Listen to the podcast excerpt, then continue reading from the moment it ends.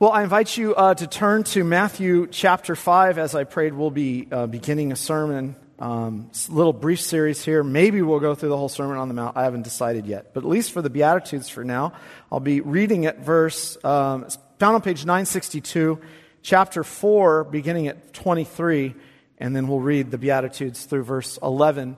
Uh, as you know, I, I, some of you know, I went uh, camping with my boys uh, the last uh, few weeks. And we went through, you know, Utah and um, what are these states? We went through Colorado and Wyoming and South Dakota.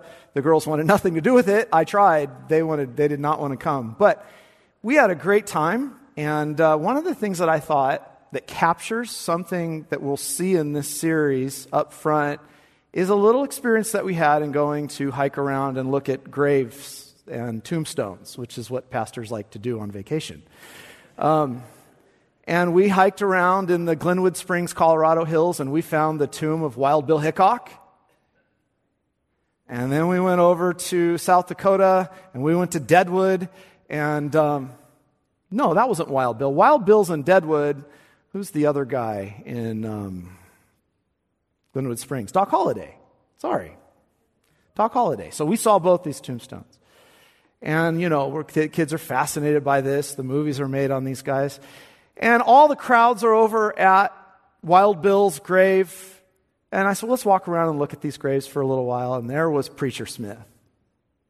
Nobody was visiting Preacher Smith.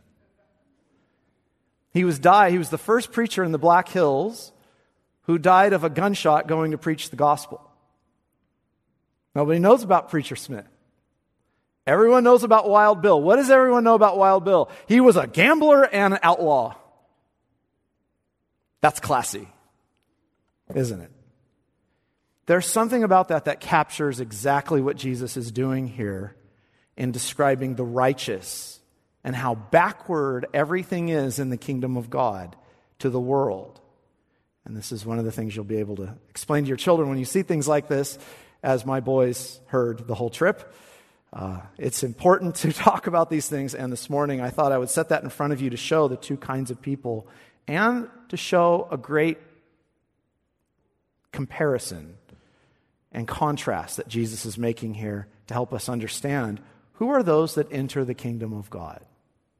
Beginning at verse 23 of Matthew chapter 4. And he went throughout all Galilee, teaching in their synagogues and proclaiming the gospel of the kingdom and healing every disease and every affliction among the people. So his fame spread throughout all Syria, and they brought him all the sick those afflicted with various diseases and pains, those oppressed by demons, those having seizures and paralytics, and he healed them. And great crowds followed him from Galilee and the Decapolis, and from Jerusalem and Judea, and from beyond the Jordan. Seeing the crowds, he went up on the mountain, and when he sat down, his disciples came to him. And he opened his mouth and taught them, saying, Blessed are the poor in spirit, for theirs is the kingdom of heaven. Blessed are those who mourn, for they shall be comforted. Blessed are the meek, for they shall inherit the earth. Blessed are those who hunger and thirst for righteousness, for they shall be satisfied. Blessed are the merciful, for they shall receive mercy. Blessed are the pure in heart, for they shall see God. Blessed are the peacemakers, for they shall be called sons of God. Blessed are those who are persecuted for righteousness' sake, for theirs is the kingdom of heaven.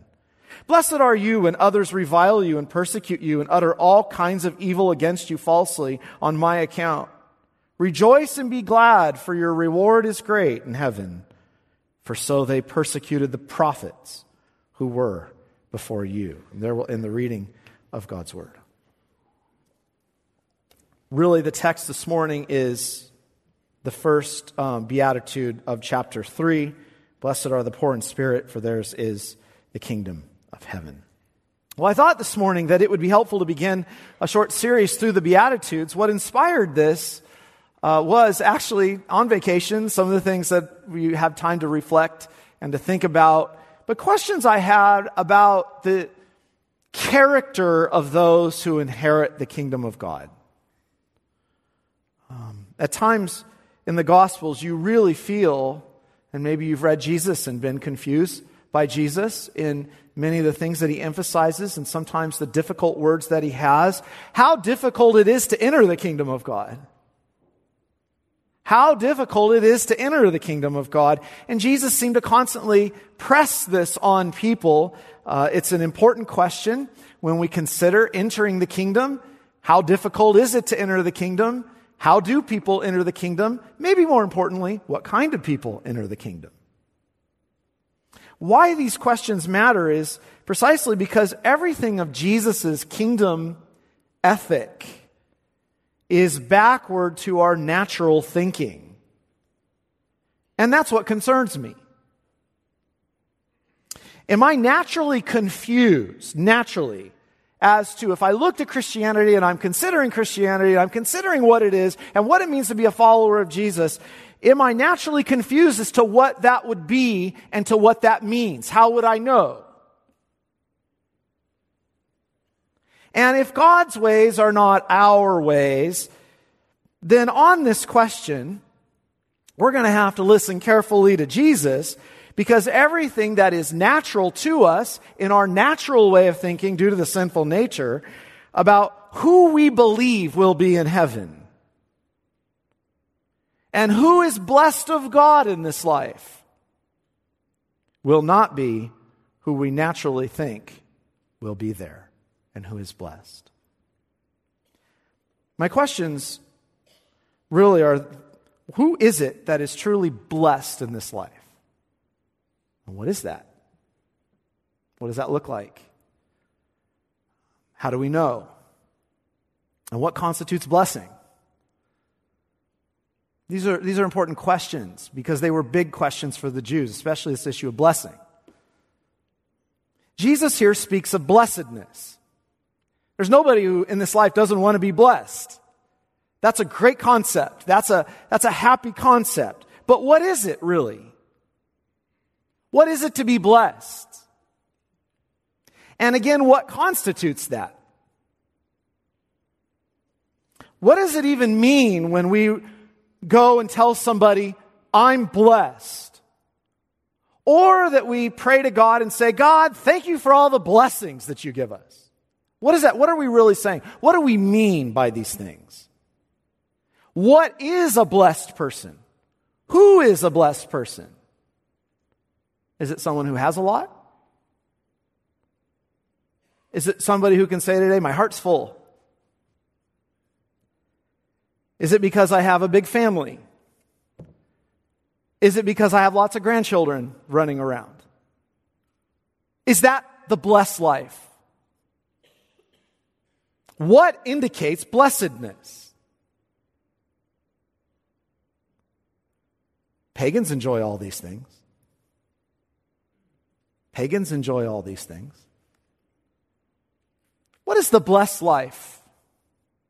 How would I know what it means? And if I could answer this question, what constitutes the truly blessed per, uh, person in this life? Well, if you can understand that today with me and we can begin to get a grasp on that, then you're going to understand Jesus a whole lot more in the Gospels. It's really the gateway teaching to understanding Jesus in the Gospels and what he's doing and understanding at times why he seems so difficult and hard. I suggest the Beatitudes are the kingdom description of something very important. He's describing those who have already entered the kingdom.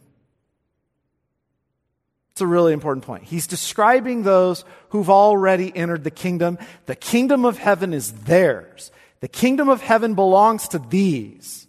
It's theirs by right. Well, I want to explore with you then in this series on the Beatitude uh, what that looks like. Jesus was obviously very concerned about the concept of being blessed in this life, going through a long tradition in history in Israel of the terms blessing and blessedness. It's all throughout the Psalms, begins in Psalm 1, blessed is the man, and that theme meant a lot to David. David constantly talked about blessedness. So this was a very large, big theme in Jewish life.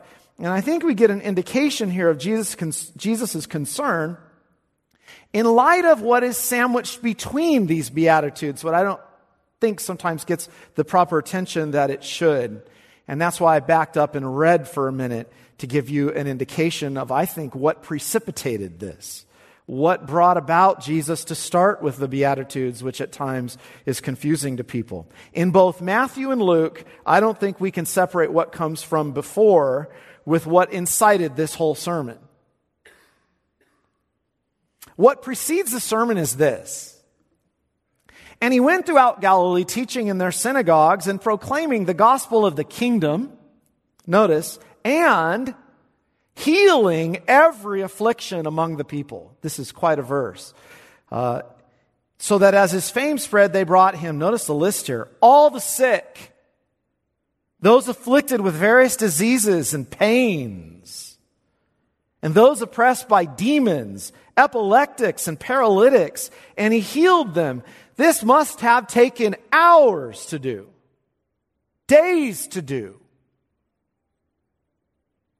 people severely afflicted in this life. And as the Sermon on the Mount begins, Jesus sees the masses continuing to come. This is, this is not ending. And so he goes up on the mountain and sits down. He wants time with his disciples. His disciples come to him. Here's what I believe is important here. What would they have thought about these sick people? Well, we know from Jewish thought, they would have generally thought these are the cursed of God. These are the cursed of God. And Jesus is, in all of his healing, what they might begin to think is is that Jesus' ministry was simply to fix all the problems in this life, all the pains in this life, and to bring about the prosperity maybe of Psalm 118 of Israel again. And healing would mark those then in the ministry of Jesus who are the truly blessed in this life. If they're healed. You don't think that's been a big confusion in the church to this day? Oh, it's been a big confusion in the church. You walk down, you know, just think about our city. You walk to Lower Vons. I said lower. I guess the higher Vons is a little different. I think that's a little nicer. Lower Vons seems a little rougher to me. You go to Lower Vons and you look around, and my human nature, I see a lot of homeless. That's just Escondido in general now. I see a lot of sick. I see a lot of afflicted. By and large, human nature, those are the people the world leaves alone. Our politicians haven't helped these people. There's been great injustice to these people. But my own heart, they're not the people I want to be around. I don't want to be around them. Well, that's the front end of the Beatitudes. The back end here are the Pharisees. Does he speak well of them? Well, we know he would say, they are those who have no need of a physician. But what kind of physician? The disciples would have naturally thought that the most educated, the most respected, the best scholars, those who held to the greatest positions of prominence in Israel, the Sanhedrin, are the blessed of God. And Jesus gives a thundering indictment. I'm telling you right now, unless your righteousness exceeds who you think are the greatest, you'll never enter the kingdom of heaven. They must have been stunned. He's greatly concerned now to teach them about who's truly blessed of God. Who is? How would I know? We don't have this recorded um, from Jesus in helping all these uh, uh, people with their problems. What we don't have in this section are the responses of the people, which is interesting. because Jesus made a big deal about the responses of people um, when they responded well to what he did for them. And it, it, it, made me think as I was wrestling through this and looking through this section who enters the kingdom of heaven? Who is going to heaven? Who enters it today? And so here's what Jesus does He, he gathers his disciples around him and he, he wants time with them and he begins to teach them. And a beautiful, a beautiful little sentence is given here and he opened his mouth. It's just powerful. Saying nine times, Blessed, blessed, blessed. We call these the Beatitudes from Latin word beatus. The Greek word means to be blessed or happy in this life. It's a huge word for our present time, isn't it? I mean, this is intensely what everyone is, is, is thinking about. Everyone is seeking uh, in our present life and in our present world right now about happiness. They're thinking about identity. They're thinking about, you know, think of the movies, the pursuit of happiness. And, and we have our ideas of what would constitute happiness in the American dream. What Jesus is describing here is how people in this life can indeed be truly and profoundly happy. But whatever Jesus is about to say, we have to realize is something that will naturally challenge what constitutes what we think constitutes true happiness. When we run around and say, thank you for being blessing. Thank you for the blessing. Thank you for I'm blessed. What does that mean? What does that look like? Jesus' kingdom ethic is directly contrary to what we naturally think would bring happiness. In every way. So, what am I talking about? Well, that's the crucial point. We need to think about what the Beatitudes are and what Jesus is saying here. But here's the problem. Naturally, and this has been a problem even in interpreting the Beatitudes, we approach the Beatitudes as a crucial point of the sermon. We tend to think that the Beatitudes are things that we must do to achieve and enter the kingdom of God. In other words, these are the entrance requirements into God's kingdom. Put it this way I can answer it this way Who do you think are naturally the most blessed in this life? Well, there's a whole history of philosophy on this point. Uh, the philosopher said the more virtuous you are, the more happy you will be. So the idea was that the better of a person you are, the more happy you will be in this life. And that's true in a general sense, I think. If there's more virtuous people than not, I think there's going to be a general happiness that comes about. But virtues here that Jesus talks about are not kind of the virtues the philosophers talked about. We're talking about the kingdom of God.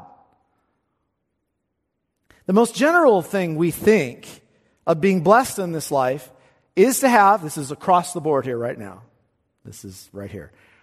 The most general thing we think to be blessed of God in this life is to have a life free of pain and sorrow and to have what we think constitutes the good life.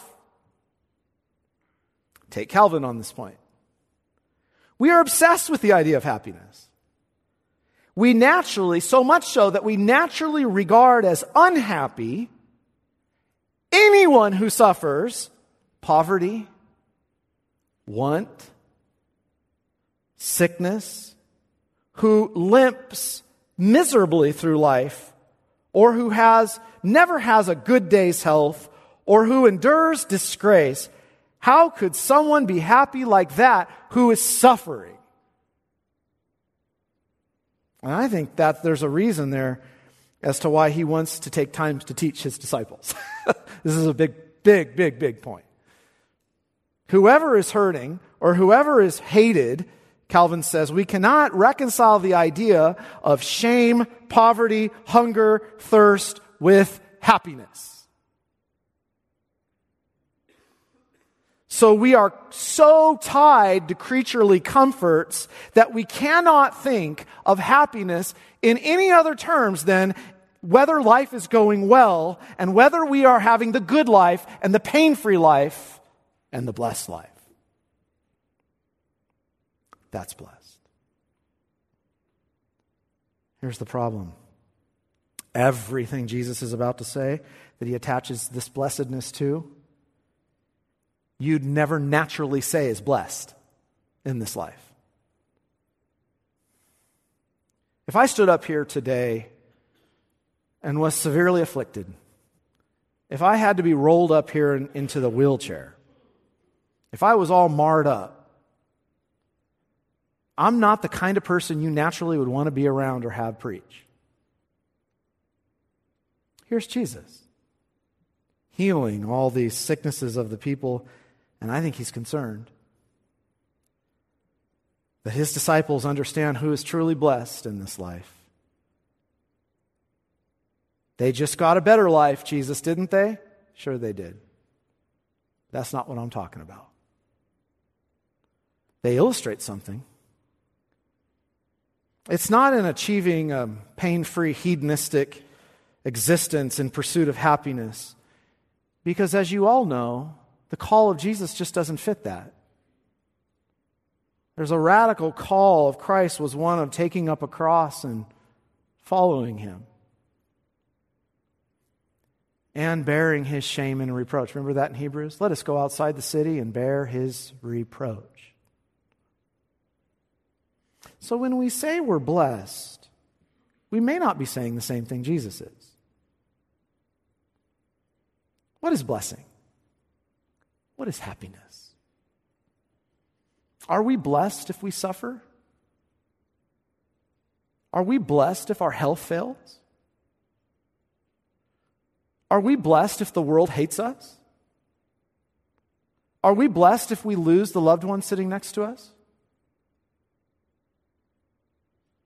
Are we blessed if, as Paul said, we are to be pitied all and we are the scum of the earth? Are we blessed? Yet never say it.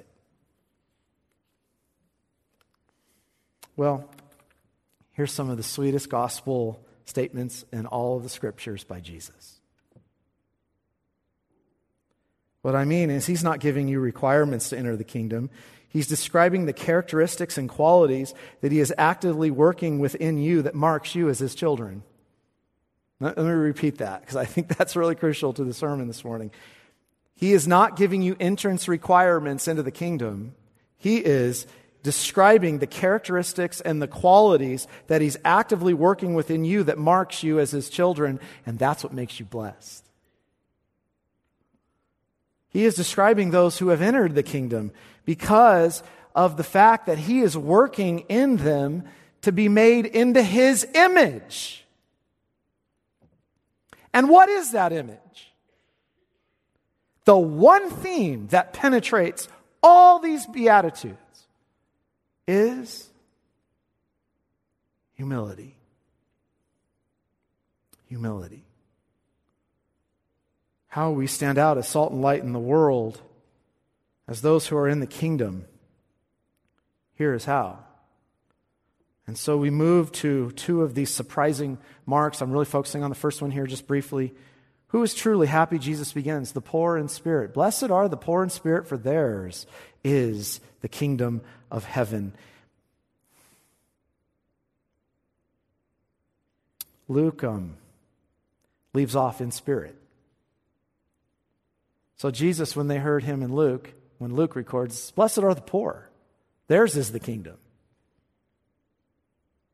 you imagine the effect of that? Blessed are the poor, for theirs is the kingdom of heaven. That is shocking in and of itself. And it leads to all kinds of problems, doesn't it? Is he saying the rich in this life are cursed? That's how the woke want us to understand this passage of this day. You know, it was appalling how people commented on these rich people who went down in a submarine and died. They took delight, some people took delight in that because they were rich. Is Jesus saying that to be blessed, you must become materially poor? You know how much teaching there is on this point. I mean, this maybe you've been confused by this in the Gospels. It's not, it's not sometimes so easy to, to kind of get into the mind of Jesus on this issue, is it? How hard it is for a rich man to enter the kingdom of heaven. Woe to those who trust in riches. Or the man who said, Come, my soul, you have done really well in life for yourself. Build bigger barns, eat and drink and be merry, for tomorrow you die. Jesus said, You fool, no, it's today. You might think of the rich man and Lazarus. There was a rich man who was dressed in purple and fine linen and lived in luxury every day. At his gate was laid a beggar named Lazarus, covered with sores and longing to eat what fell from the rich man's table. Even the dogs came and licked his sores. The time came when the beggar died and the angels carried him to Abraham's side. The rich man also died and was buried in Hades when he was in torment. He looked up and saw Abraham far away with Lazarus by his side. So he called to him, Father Abraham, have pity on me and send Lazarus, that poor man who I always pass by. Send him to dip the finger in water and cool my tongue because I'm in agony in this fire. Abraham replied, Son, remember that in your life you received all that good stuff. While Lazarus received bad things. But now he's comforted and you're in agony.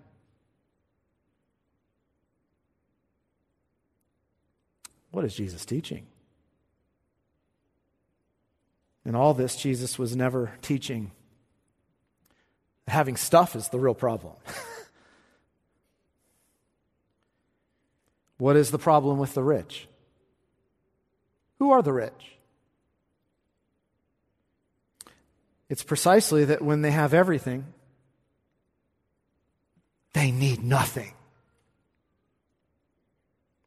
Maybe to help us understand this, you could contrast this poor in spirit with which with what it would mean to be rich in spirit. Listen to me carefully. What is what does everyone want to desire to achieve in life? What does everyone would love to achieve in life? Well, just take it in any category you want to take it. We would love to show ourselves all as strong physically. We would love everyone to see that we're doing well. We would love everyone to see that we are successful and that we are capable and respected. And the more um, poised and the more that we appear together, um, that is what, what we pride ourselves on. And that's what, what right from the garden, um, John would later designate as the pride of life. Does any of that make people happy in the world? Maybe. Take the things of this life. What happens when we're able to get everything that we want without restraint? Is that good for us? Is that really good for us? You can have anything you want without restraint. There's no limits. And we attempt to live for that, finding satisfaction happiness in the achievement of material goods. Does that satisfy? Or is it an unquenchable thirst, as Rockefeller said? What's really behind it? Here's the point I'm trying to make.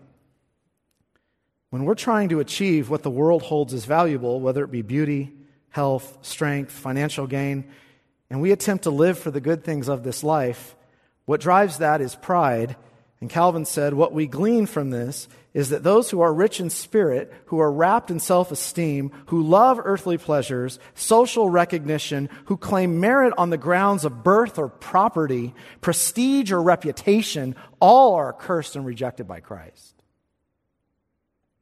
You see the problem? What we naturally are all trying to achieve, what I'm trying to achieve naturally is today to everyone to admire Chris Gordon. Look at me. Look what I've achieved. Look at my strength. I'm doing well, you know. I don't want any of you to know that I have the slightest problem in my life or with children, my children. Pastor's got it together. Isn't that the huge problem in the church today, beloved? Maybe why our witness is not very good? Because we're rich in spirit? What is Jesus describing? Blessed, the blessedness of his kingdom are those whom God is training to be poor in spirit. In other words, God is actively working to humble all your pride. Think of the apostle. You know what he what God did to him? God gave him a thorn in the flesh, and he begged God three times to take it away. And you know what the effect of that was? The super apostles mocked him and said, How could that guy ever be a pastor? He's got this thorn. He's pathetic. He's weak. And Paul says, When I understood this,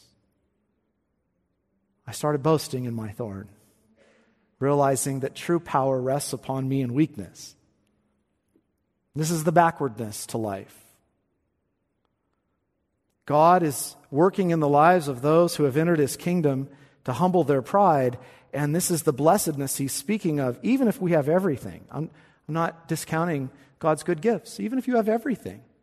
It's not an evil thing. It depends. If God leaves you alone to serve those things, or God's actively working in you. And that's what he's describing here. So that just when we try to exercise our greatness, which is what we had a, you know, a pre- previous president telling everything that life is about, greatness. Just when we try to exercise our greatness, just when we push our self esteem, just when we attempt to live for riches, just intent, when we attempt to serve these gods, and gladly we would be rich in spirit and think that's blessed, He allows something to come and humble you. Maybe it's a besetting sin He hasn't delivered you from. It's no excuse. Maybe it's a circumstance. Maybe it's some loss. Maybe it's some affliction. To what end? Look at David. So much pride, so much outward blessing. So that when he sinned with Bathsheba and then was humbled to the dust, even with loss, he could finally write a psalm and explain what blessedness is all about. Blessed is the man to whom you do not impute sin. That's blessed. And that's what Jesus is talking about. That's humility. In other words, God is frequently working to see that we have nothing in ourselves. I didn't achieve anything here today myself. You didn't either. Your intellects, your money, your very heartbeat every day, when God could have judged you and put you in hell, is something He gave you. And by nature, we are all trying to be rich in spirit in whatever form it'll take. Where does it leave us? Self confident, self satisfied proof we never pray. We're never on our knees. And that's why Jesus says, Blessed are those who mourn. Here's the backwardness of what I'm talking about you would think that this would make for a hard life. right? Remember, everything is counterintuitive here. You would think this would make for a hard life to be broken. And you would think it would make for a hard life to continue to mourn over your sins. You would think, what kind of deal is that? Maybe there's someone in here today who's really not a believer and thinking, what kind of deal is this? What is this? They're obsessed with sin. It's precisely in this that Jesus says he is blessing us and training us in humility to trust him in all hardship, in the bearing of a cross, and that he has appointed for us that in the suffering and affliction, listen, in the suffering and affliction, we become truly happy because his blessings on us the backwardness of the kingdom ethic. These who are truly happy, for theirs is the kingdom of heaven, they are able to live for what's most important they are able to enjoy and would never miss hearing the gospel. That's why Sabbath's important. The prideful have no place for this. They are able to see the darkness of this world. And they are able to see the light that Christ gives to those who see sin and misery. And they're able to see that God is disciplining them in Christ like humility and in poverty of spirit to bless them with true happiness. Because, as Jesus said, a man's life does not consist in the abundance of his possessions. Everything is already yours. And you have the privilege to be like God's son. That's what Mary said. God pulls down the mighty and the kings from their seats, and he lifts up, listen, the lowly who were once despised. So, whatever you may be facing today hardship, death, mourning, sickness, tears does not mean you are not blessed of God. It means that as God is training you in these things to trust Him, there is the evidence of His blessing to be poor in spirit before Him who has given you everything. Not only this, but we glory in our sufferings because we know that suffering produces what? Perseverance. And perseverance, character, and character, hope. And hope does not put us to shame because God's love has been poured out into our hearts through the Holy Spirit who has been given to us. Blessed are the poor in spirit, those who have been trained in Christ like humility in this life to recognize everything they have is from Him. And everything they face, as they come to lean upon Him and trust Him for everything, the Lord wants you to know today that man is truly blessed. That man has for him waiting the glory of eternal life. Amen. Heavenly Father, thank you for helping us today for training us in the wisdom of this great beatitude. Confess that we naturally love to show ourselves as great, and we put our trust in something other than you. We are so thankful for your work in us to train us and instruct us to be poor in spirit. For there's blessedness, there is happiness. As we see, O oh Lord, the riches that are given to us in a Savior who loved us and died for us. Bless this message today to our hearts. In Jesus' name, amen.